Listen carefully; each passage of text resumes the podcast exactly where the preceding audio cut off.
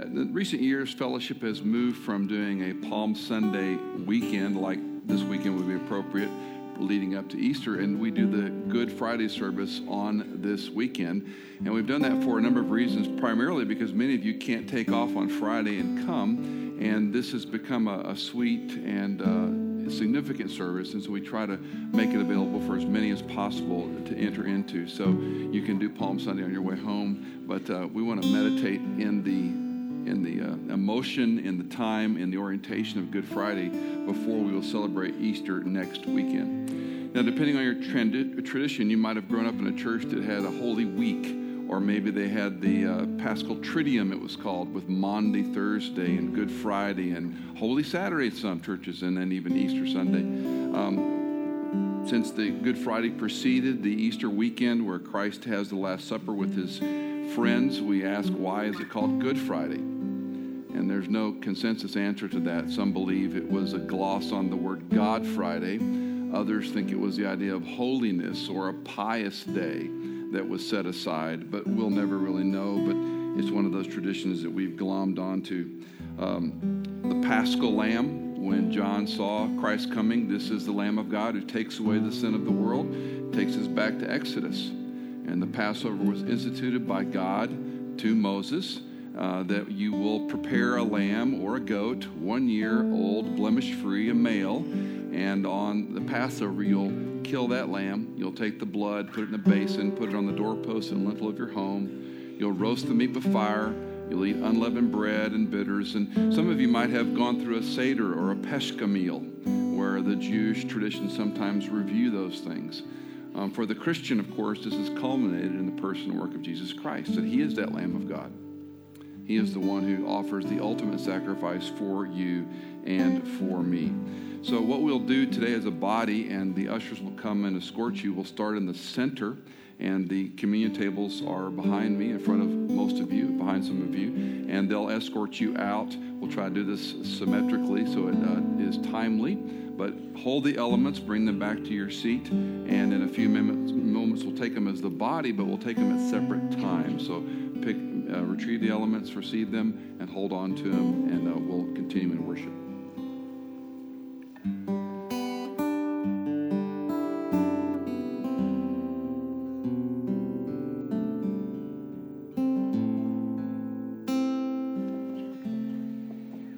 Now, the Passover of the unleavened bread were two days away, and the chief priests and scribes were seeking how to seize him by stealth and kill him.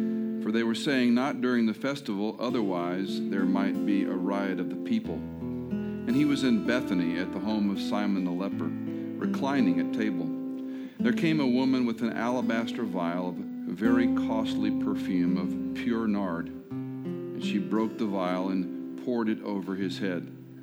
But some were indignantly remarking to one another, Why has this perfume been wasted? For this perfume might have been sold for over 300 denarii and the money given to the poor. And they were scolding her. But Jesus said, Let her alone. Why do you bother her? She has done a good deed to me. For you will always have the poor with you, and whenever you wish, you can do good to them. But you do not always have me. She has done what she could. She has anointed my body before the burial. Therefore, I say to you, wherever the gospel is preached in the whole world, what this woman has done will also be spoken of in memory of her. And I pause to observe that every time we read that, we're remembering what she did around the world. Then Judas Iscariot, who was one of the twelve, went off to the chief priests in order to betray him to them. They were glad when they heard this and promised to give him money he began seeking how to betray him at an opportune time. On the first day of unleavened bread, when the Passover lamb was being sacrificed, his disciples said to him, Where do you want us to go and prepare for you to eat the Passover? And he sent two of his disciples and said to them, Go into the city, and a man will meet you carrying a pitcher of water. Follow him. Wherever he enters, say to the owner of the house, The teacher says, where is my guest room in which I may eat Passover with my disciples? And he himself will show you a large upper room, furnished and ready. prepare for us there. The disciples went out and came to the city and found it just as he told them, and they prepared the Passover. When it was evening, he came with the twelve. They were reclining at table and eating, and Jesus said, Truly I say to you, one of you will betray me, one who is eating with me. And they began to be grieved and say to him, and one by one, Surely not I. He said to them, It is one of the twelve, one who dips with me in the bowl. For the Son of Man is to go just as it is written of him. But woe to that man by whom the Son of Man is betrayed. It would have been good for that man if he had not been born. He took some bread, and after blessing it, he broke it.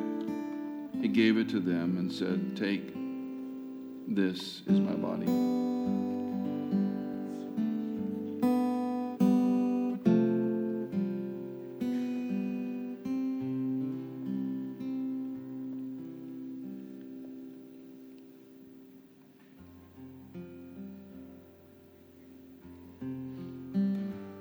Lord Jesus, in the night he was betrayed, took bread, and when he had given thanks, he broke it and said, This is my body, which is for you. Do this in remembrance of him.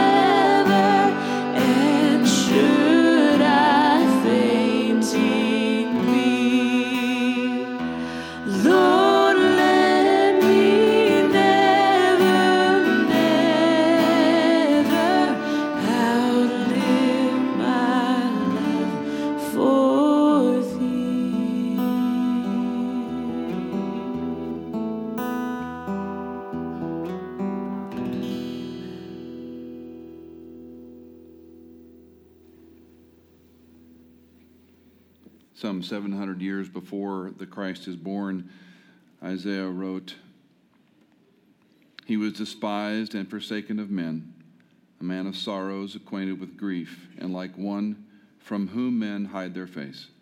He was despised, and we did not esteem him.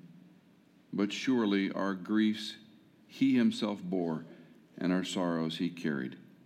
We ourselves esteemed him stricken, smitten of God and afflicted.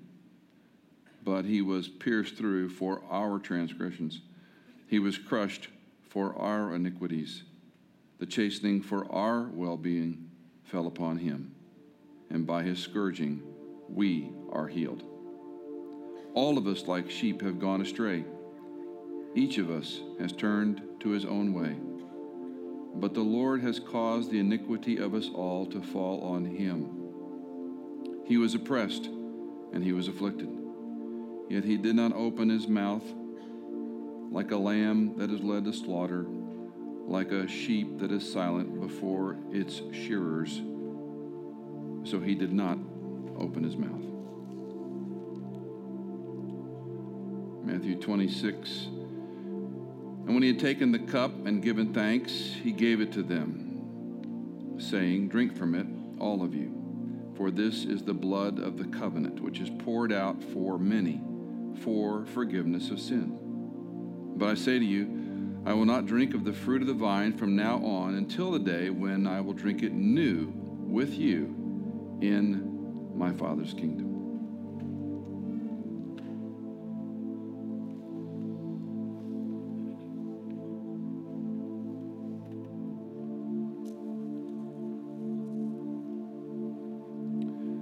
Father, we need, must needs acknowledge our dependence, our complete sinfulness before you, the depraved nature of our hearts and minds. And apart from you, there is no hope, there is no sacrifice, there is no good work that we could ever do to gain your attention. But in your eternal plan, you provided the Lamb of God, the one and only who could take away the sin of the earth for all those who have trusted and believed and placed their faith in Christ and Christ alone. You have ensured us and guaranteed us, indeed sealed us, that we are forgiven. We remember the cross, We remember Calvary. That there are no losers at the foot of the cross, and there are no winners anyplace else. The ground is level, for we are sinners all. We cannot thank you enough for the Lamb of God, the God man, who gave us these two elements a broken piece of bread, a little sip of juice to remind us of his body and blood shed, apart from which there is no remission for sin. We remember, we commemorate, we help ourselves not to forget this precious enactment, apart from which there is no hope. And God's people Proclaim him until he comes again. Take and drink.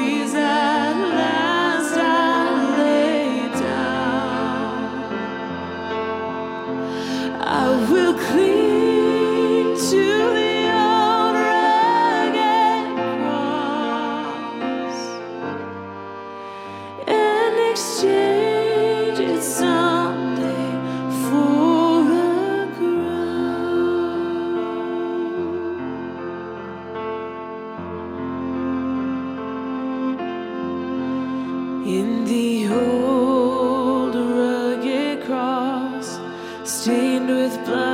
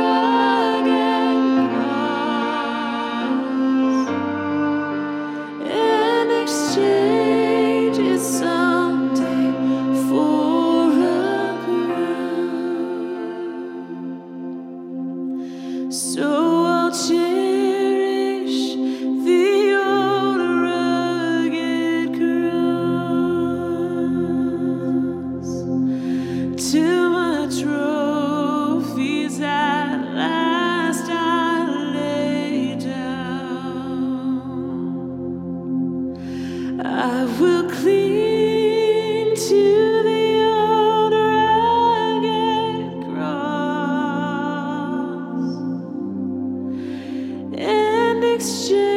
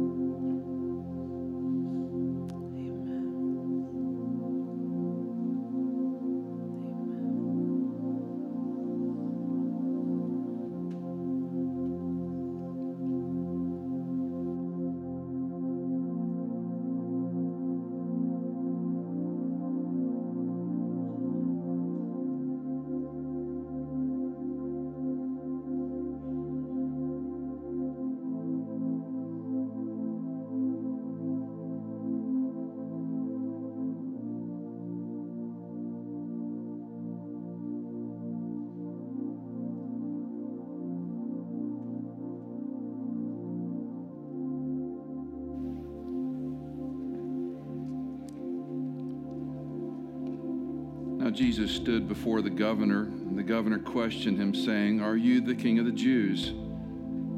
Jesus said to him, It is as you say. While he was being accused by the chief priests and elders, he did not answer.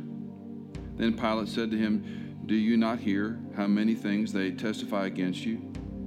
And he did not answer him, even regard to a single charge.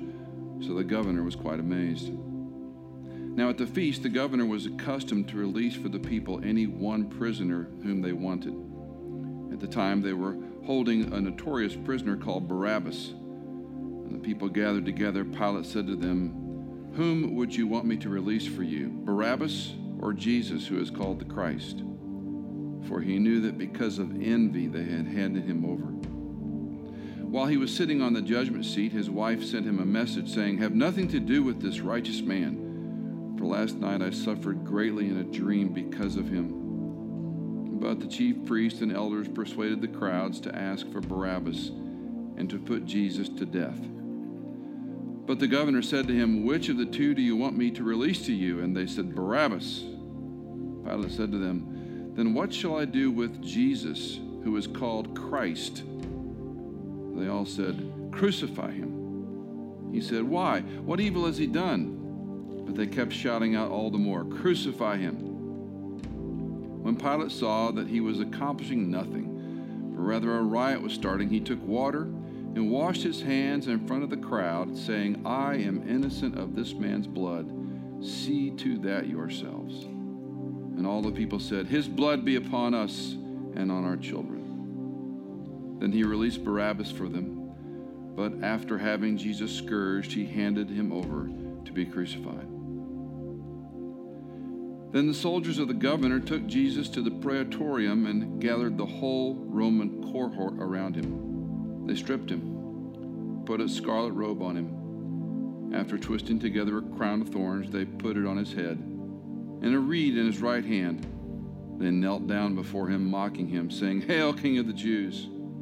They spat on him. They took the reed and began to beat him on the head.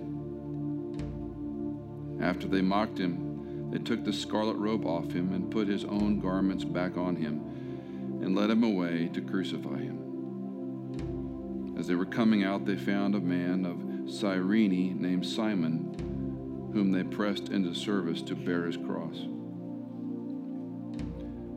When they came to the place called Golgotha, which means place of the skull, they gave him wine to drink mixed with gall.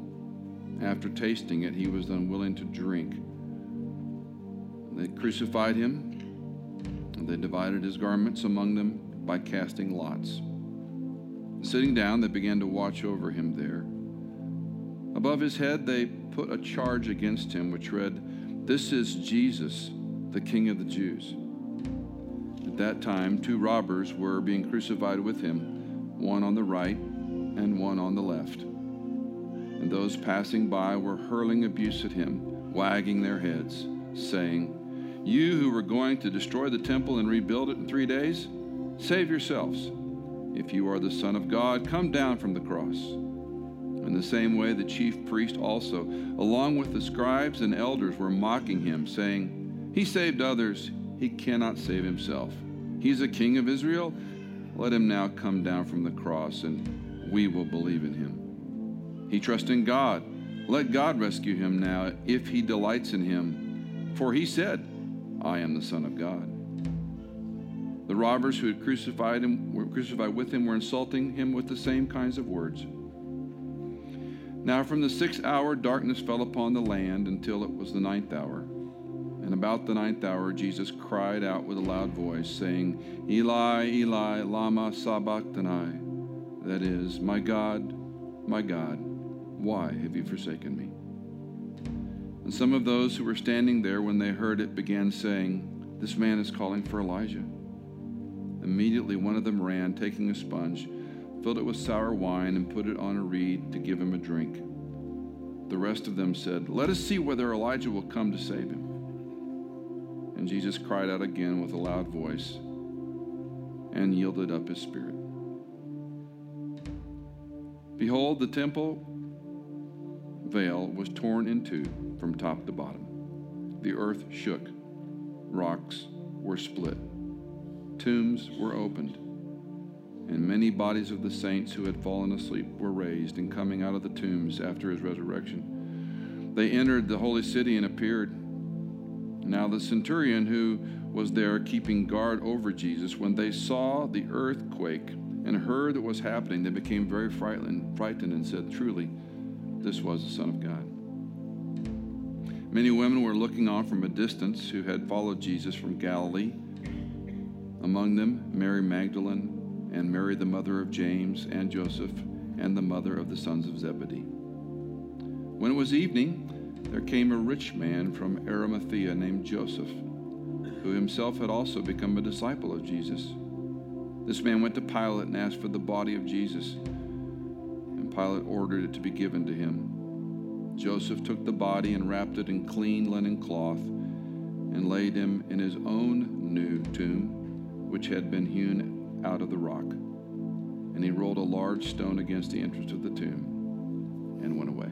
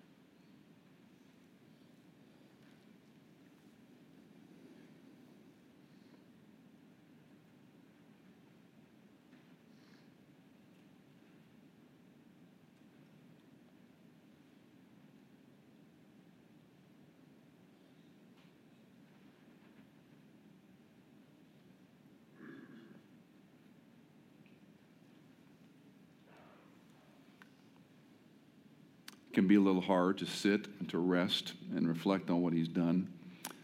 But it's good as you leave today, leave quietly. Remember what he has done for us, and we will, God willing, see you next weekend as we celebrate his resurrection. God bless you.